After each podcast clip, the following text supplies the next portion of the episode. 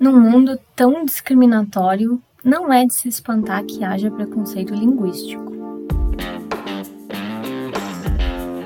Muitas boas-vindas ao Língua Ciência, um podcast sobre a ciência da língua e da linguagem, desde gramática e ensino de língua até cérebro e sociedade.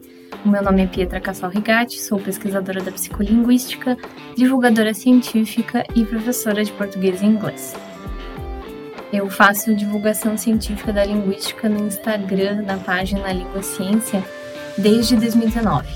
E eu decidi começar o podcast para eu ter mais espaço para divagar com mais linguistas sobre a linguística, sobre os nossos cotidianos e outras áreas das ciências.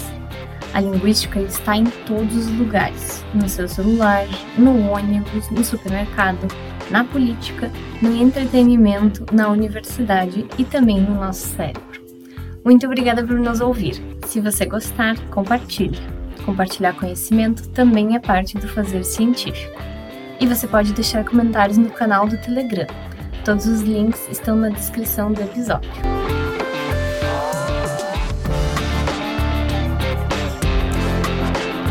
Você já ouviu falar de preconceito linguístico?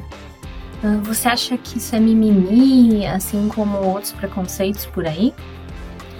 Então vamos conversar um pouquinho mais sobre isso hoje.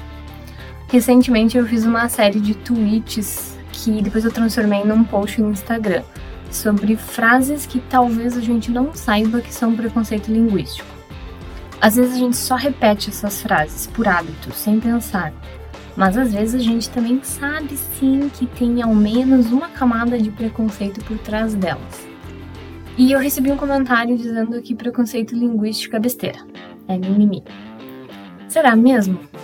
Ou será que nós só estamos tão acostumados a agir dessa forma sem pensar sobre os sentidos que as palavras carregam? Hum, vamos lá então.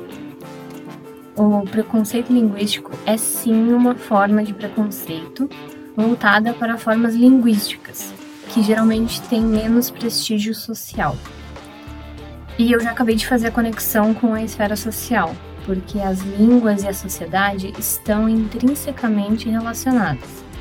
Nós usamos a linguagem para comunicar coisas em sociedade, para sobreviver entre outras pessoas, para fazer parte de um grupo e para mudar o mundo junto com outras pessoas.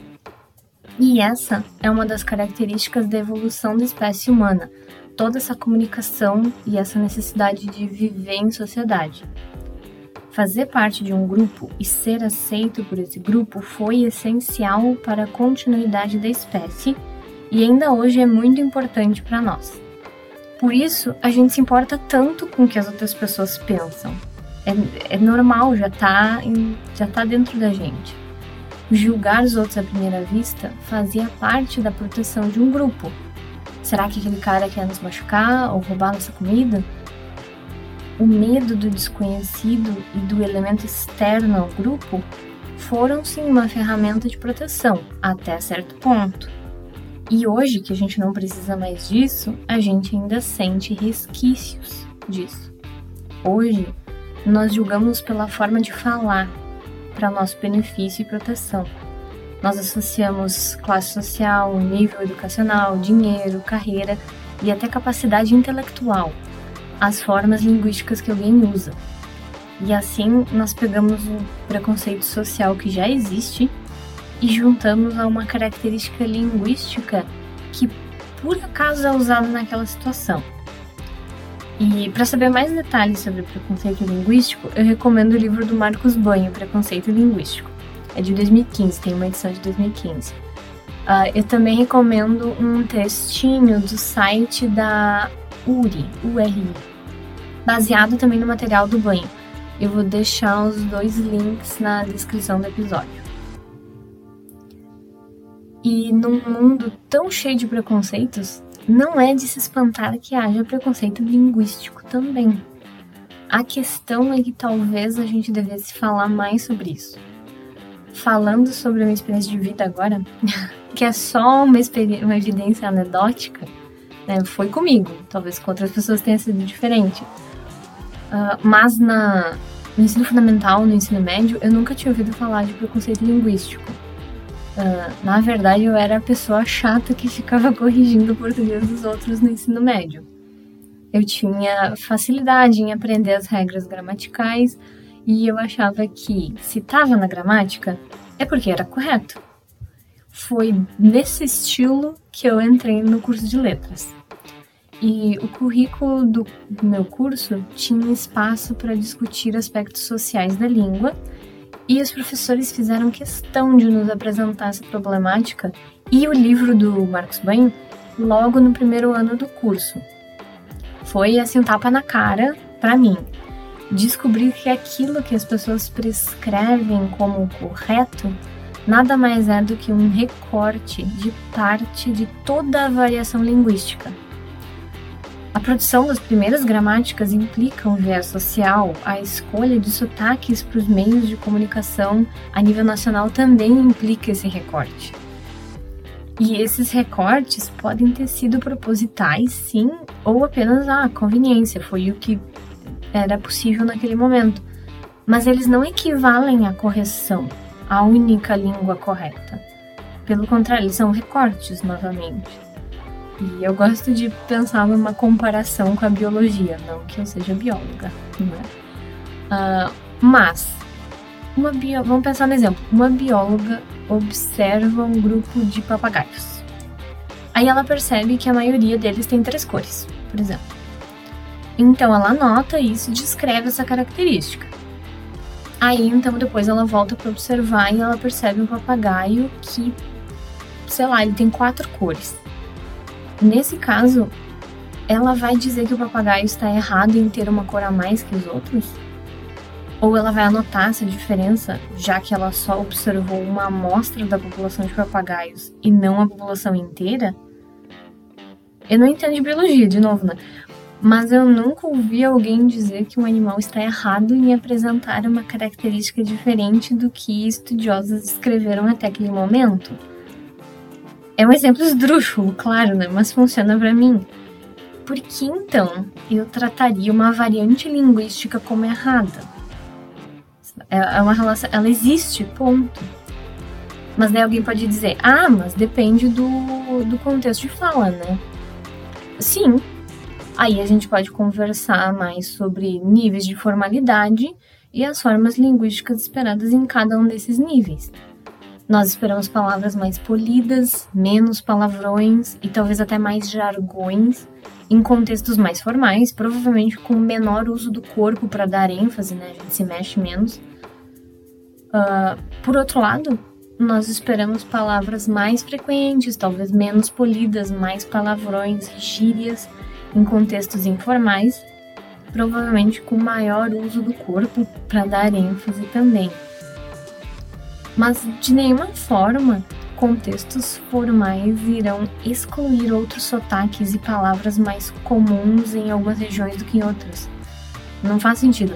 A forma como as pessoas pronunciam o R ou outro fonema, por exemplo, não deveria ser a razão para ganhar ou perder uma competição, ganhar ou perder um emprego. Ah, mas todo mundo tem que se entender, né? Sim, e essa é a ideia da língua escrita ela tem o objetivo de alcançar muito mais gente do que uma conversa entre vizinhos vai alcançar. Por isso, houve uma padronização da língua falada para a língua escrita. Então, sim, nessa ordem. Por isso, não faz sentido a gente dizer que o correto é pronunciar uma palavra da forma como ela está escrita, porque a língua falada foi padronizada para a língua escrita para alcançar mais pessoas. Primeiro, não existe uma língua correta, como comentamos anteriormente, existem recortes de língua. Segundo, a escrita não corrige a fala. Ela cria um padrão para alcançar mais pessoas, mas ela não está corrigindo. E terceiro, a escrita não engloba todas as variantes linguísticas. Então, se a gente voltar no exemplo do R, a palavra porta, eu pronuncio porta sim, mas se alguém pronunciar como porta, a palavra porta escrita não implica uma outra pronúncia do R, não é verdade? E essas são características das línguas que nós falamos. Ponto. Variação linguística existe assim como o papagaio com as quatro cores do exemplo do chuva. Nós podemos categorizar a natureza para estudá-la, sim, mas qualquer juízo de valor é infundado. O papagaio não está errado por ter quatro cores, assim como alguém não está errado em pronunciar porta como porta ou vice-versa. Nesse caso, o julgamento vem de preconceitos sociais. Então é quase como se uma forma linguística tenha dado azar de ser usada por um grupo que já é discriminado. E aí essa forma é associada ao grupo e passa também a ser mal vista. Ou seja, o problema passa a ser social, não linguístico. E aqui eu vou comentar as frases que talvez vocês não saibam que são preconceito linguístico, as que eu fiz no que eu tuitei. Primeira. Nossa, logo você falando essa palavra assim. Ou ainda, nossa, achei que tinha feito faculdade. Essas frases indicam que a pessoa fez uma associação entre uma pronúncia ou sotaque e um status social ou uma carreira. E isso é um viés social, não tem nada puramente linguístico nisso. Ai, mas essa palavra não tem acento. Ou, mas essa palavra se escreve com E, não com I. Então a pessoa deveria pronunciar com E, não com I. Isso indica desconhecimento da convenção da escrita. A escrita representa e torna mais homogênea a língua falada para que ela alcance mais pessoas. E ela acaba deixando de lado as variantes linguísticas. Outra frase. Ai, só podia ser de. E daí tu insere uma cidade, estado, qualquer lugar aqui. Para falar assim, né? Isso indica uma associação de uma forma de falar com uma localidade que já sofre preconceito socialmente. A forma de falar é só uma característica do local, mas esse local já é mal visto por outras pessoas. Outra frase. Ai, só podia ser brasileiro para falar errado, né? Em inglês indicam a associação de processos de aprendizado de língua com preconceitos já existentes. Assim, aprender uma língua nova pode ser bem desafiador, especialmente se tu for, tiver um pouquinho mais de idade. Não é impossível, pode ser um pouco mais desafiador. E esse processo é sim influenciado pela língua materna. Inclusive, eu comento um pouquinho disso da influência da primeira língua na segunda língua, que está aprendendo, num, numa série de tweets que eu fiz no, no Twitter sobre a Miss Universo, a candidata, né, a Miss Brasil. E ele também, esses tweets também estão no Instagram, se vocês quiserem dar uma olhada. Mais uma frase. Vrido é mesmo a decadência da língua portuguesa, né? Isso indica desconhecimento dos processos de mudança linguística. Essa mudança linguística não é bagunça, gente. As mudanças são consistentes elas não são decadência. Sem essas mudanças, a gente já tá falando latim vulgar. A gente não ia estar tá falando português, sabe? Então, tem toda uma explicação de por que, que as pessoas falam vrido e não vido, por exemplo, em vez de vidro. Outra, patreleira. Tinha que ser pobre mesmo. Isso indica desconhecimento dos processos de mudança linguística, que nem na frase anterior, e indica uma associação de uma forma de falar com uma classe social. Assim, é um viés social também. Assim, resumindo, quase todas essas frases indicam algum tipo de preconceito social por trás, né? E talvez a gente não se sinta bem quando alguém chega e diz: Você cometeu preconceito linguístico talvez não seja uma sensação boa, né? Mas vale a pena pensar a respeito disso. Esse preconceito é tão comum, infelizmente, e as pessoas nem percebem quando elas sofrem o preconceito ou quando elas fazem esse preconceito. E ele acaba sendo um sintoma de outros muitos preconceitos. E não é mimimi. Esses preconceitos existem. A gente tem que pensar e falar sobre eles.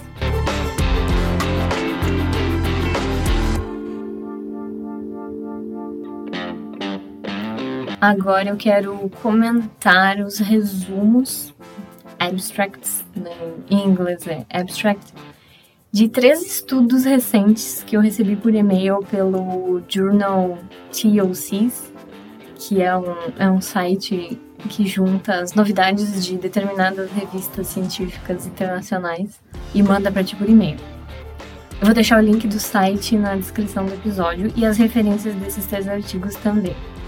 Eu selecionei só três. No episódio trailer do podcast eu selecionei vários e ficou meio longo, ficou um pouco pesado. Então eu decidi trazer três só. Uh, o primeiro, uh, o título dele é uh, Adquirindo a Língua de Instrução Efeito da Experiência Linguística de Casa, do, do ambiente da casa, né? O título está em inglês, ele está publicado na revista Applied Psycholinguistics, Psicolinguística Aplicada. Uh, os autores são, o primeiro nome eu tentei procurar o nome, eu não sei exatamente como pronunciar, Sadek Hefni Shorbagi, posso estar errada, mil desculpas. A segunda autora, Cláudia Dias Martins, e a terceira autora é a conhecida Ellen Bialystock.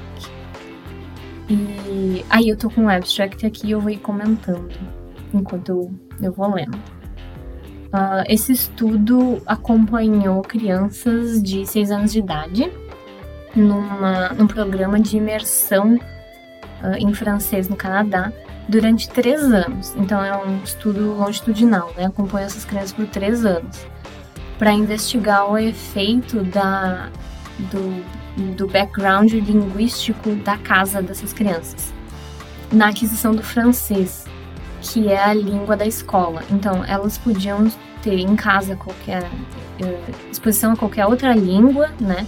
Mas na escola eles estavam aprendendo francês. E a, o objetivo é investigar o efeito da língua de casa no aprendizado do francês. Uh, nenhuma dessas crianças uh, sabia nada de francês antes de começar esse programa. E eles mediram a proficiência com um teste de vocabulário em francês e uma tarefa de fluência verbal em francês também.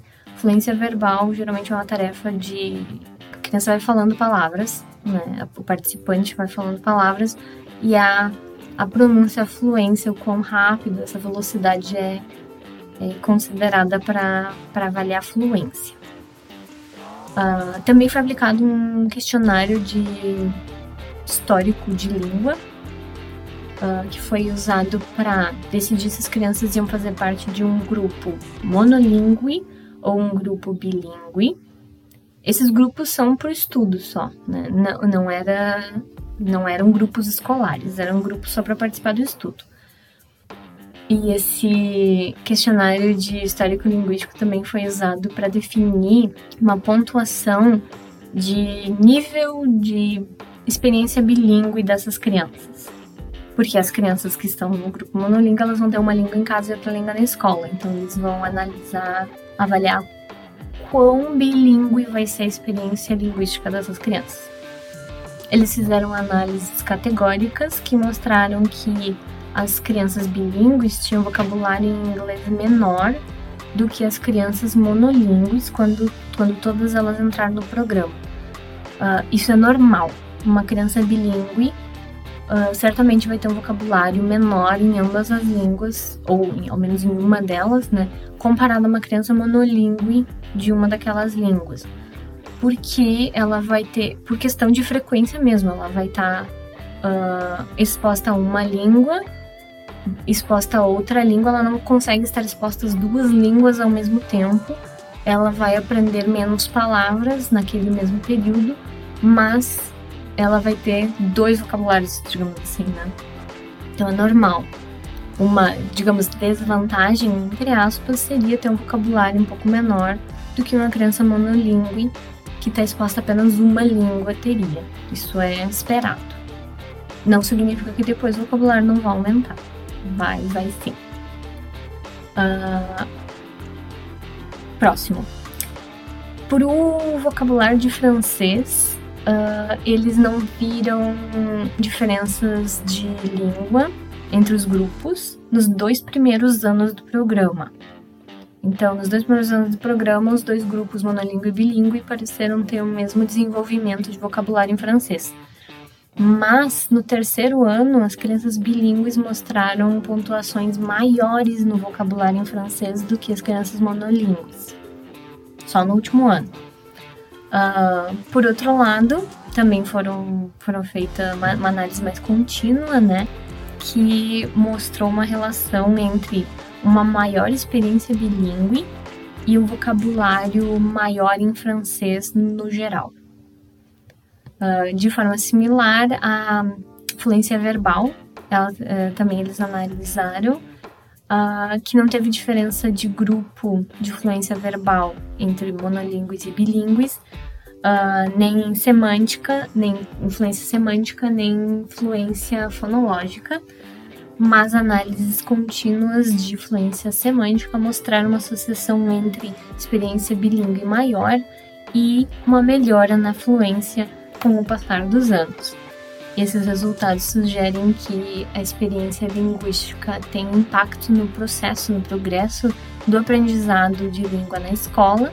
No caso, essa língua é usada apenas na escola, né, no francês, não em casa, e, e daí que diferentes tipos de análise desses, desses dados também vão mostrar aspectos diferentes do, dessa descrição. Um aspecto interessante desse estudo é que eles verificam, as autores verificam uma associação entre experiência bilíngue, o nível, quantidade de experiência bilíngue das crianças e um vocabulário um pouco maior em francês no terceiro ano do, do programa de imersão e também uma melhora de fluência no terceiro ano e um pouco a cada ano. Isso é muito interessante, dizendo, parece apontar para uma vantagem das crianças bilíngues em relação ao aprendizado do francês comparado a crianças monolíngues. Mas é importante lembrar que essas são associações. Eu não tive acesso ao artigo, Geralmente artigos recentes assim, eles têm eles não estão disponíveis para baixar, às vezes nem pela universidade gente consegue acesso, porque a política da revista uh, é de talvez no primeiro ano ser apenas acesso pago pela revista, né? Mas eu não consegui então ler o artigo inteiro, nenhum desses três, na verdade, o que é um problema. Por isso eu também quero ficar com o pé atrás. Só com base no resumo do artigo, uh, a gente tem uma tendência interessante de crianças bilíngues em terem alguma facilidade no aprendizado de vocabulário a longo prazo e na fluência, mas é importante ficar com o um pezinho atrás por causa da associação. Essas são correlações, provavelmente. Correlação não é causa. Correlação significa que uma coisa está associada à outra e talvez haja até outra variável entre elas que esteja mediando essa associação. Não sabemos ainda, também não li o artigo para ter certeza, mas é interessante ver essa tendência e também é interessante para ficar de olho, porque muitas vezes a gente vê matérias por aí e páginas no Instagram e em outras redes sociais uh, relatando resultados de estudos que são correlações como se fossem uh, relações causais. E isso não é só besteirinha, ah, é só uma palavra mais chique que a outra. Não, isso tem implicações teóricas e práticas na ciência. É muito importante fazer essa diferenciação. O segundo estudo é da Journal of Psycholinguistic Research, então é a revista de pesquisa psicolinguística, é de uh, o autor Peijian Paul Sun, e ele é, e o título é A influência de uh, diferenças individuais cognitivas, afetivas e socioculturais na performance de fala em chinês como segunda língua uma abordagem de múltiplos indicadores e múltiplas causas. Então, já no título, a gente sabe que eles fizeram questão de marcar o, a abordagem, provavelmente, uh, estatística usada, que é essa de múltiplos indicadores e múltiplas causas. Provavelmente é nova, não deve ter muito material com essa, com essa análise, por isso foi já marcada no título eu escolhi esse artigo exatamente por causa do título, por trazer as diferenças individuais, cognitivas, afetivas e socioculturais na performance de fala em uma língua. Achei muito interessante. Ele pode mostrar toda essa essa relação intrínseca da língua com a sociedade. Então, o autor, eu acho que é um autor, ele está se baseando num modelo, aqui no abstract ele fala, com base no modelo de Segalowitz, e daí ele traz o nome do livro que contém o modelo, né? O nome do livro é As Bases Cognitivas da Fluência em Segunda Língua. É um livro de 2010 publicado pela Routledge. O nome do modelo é de produção de fala em segunda língua e ele também se baseia no modelo de vontade de se comunicar em segunda língua de McKinty e colegas que é de 1998. Ele traz todas essas informações no resumo. Então, com base nesses dois modelos, esse estudo tem o objetivo de entender a influência de diferenças individuais, cognitivas, afetivas e socioculturais em aprendizes avançados de chinês como segunda língua e na performance de fala dessas pessoas. Uh, eu vou fazer um parênteses para explicar diferenças individuais normas sociais diferentes vão influenciar o aprendizado dessa língua. E isso é nível de indivíduo, a nível de pessoa, isso vai ser diferente para cada pessoa.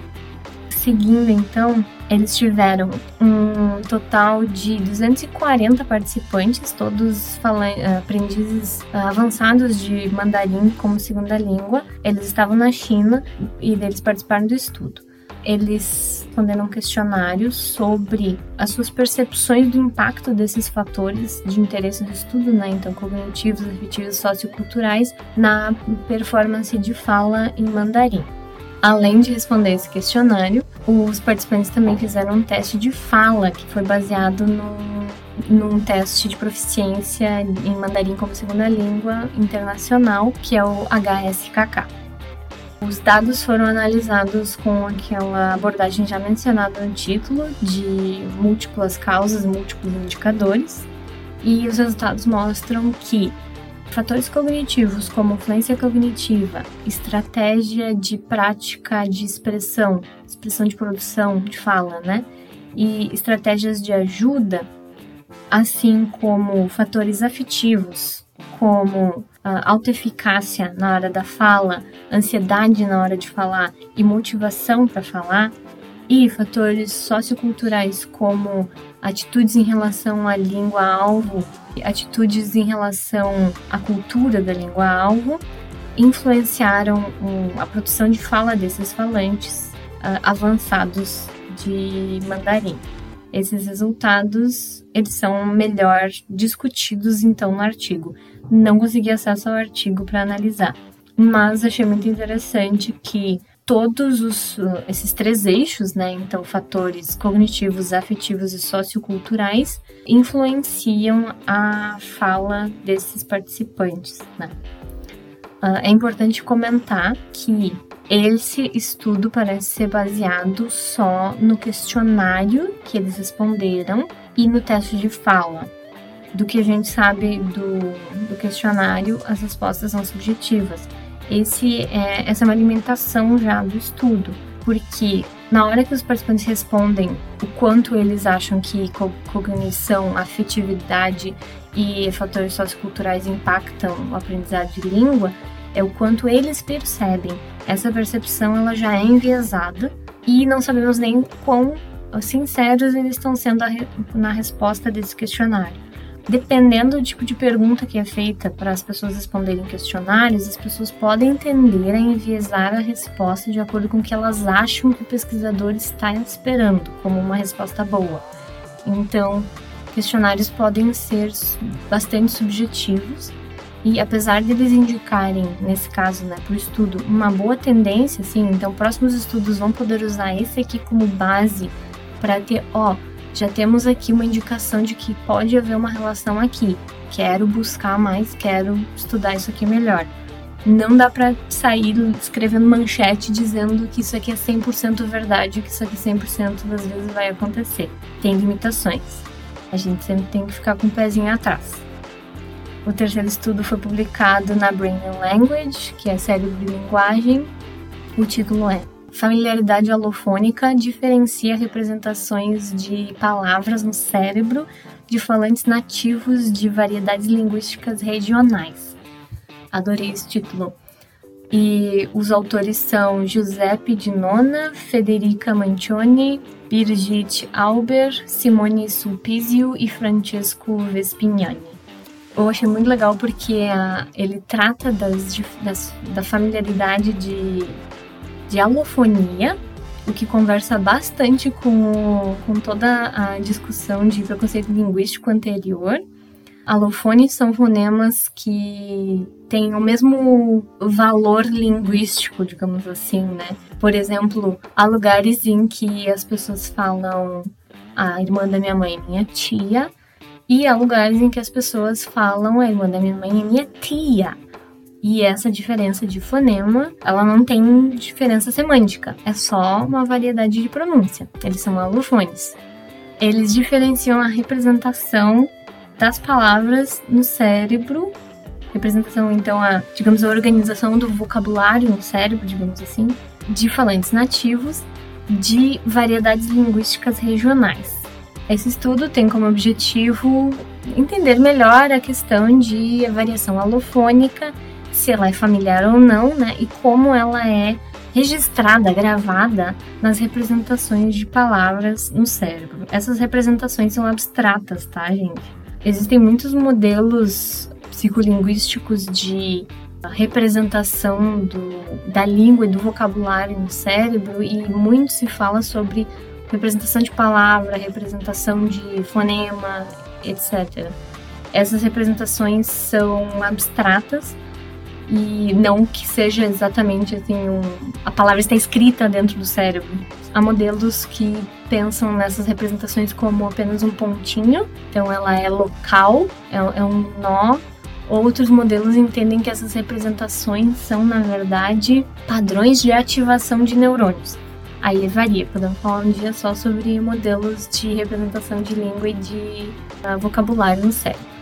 Os autores tinham falantes de italiano nascidos em Trentino e falantes nascidos nas regiões mais centro-sul da Itália. Esses dois grupos participaram do estudo. Eles testaram a mismatch negativity, é negatividade de, de desencontro, digamos assim. Essa, esse item, esse elemento, ele é testado utilizando eletroencefalografia a pessoa coloca a capinha de eletrodos na, na cabeça e ela vai ouvir um som, ele vai se repetir, é o mesmo som, até o momento em que um som diferente daquele toca.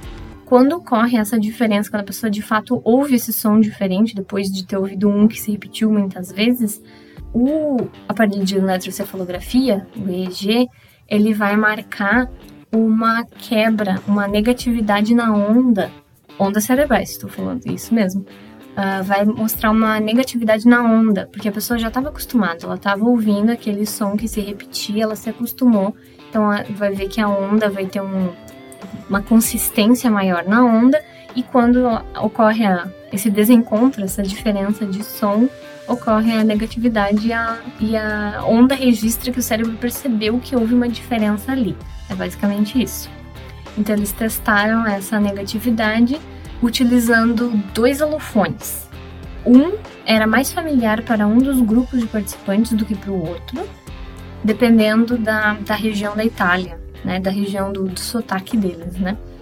O grupo de Trentino mostrou uma negatividade maior para a palavra.